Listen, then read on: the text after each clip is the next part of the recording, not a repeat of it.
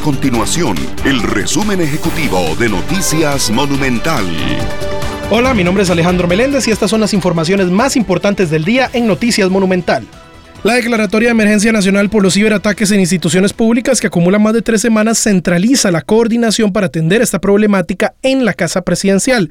Así se desprende del artículo 3 del decreto ejecutivo publicado este miércoles en el diario oficial La Gaceta.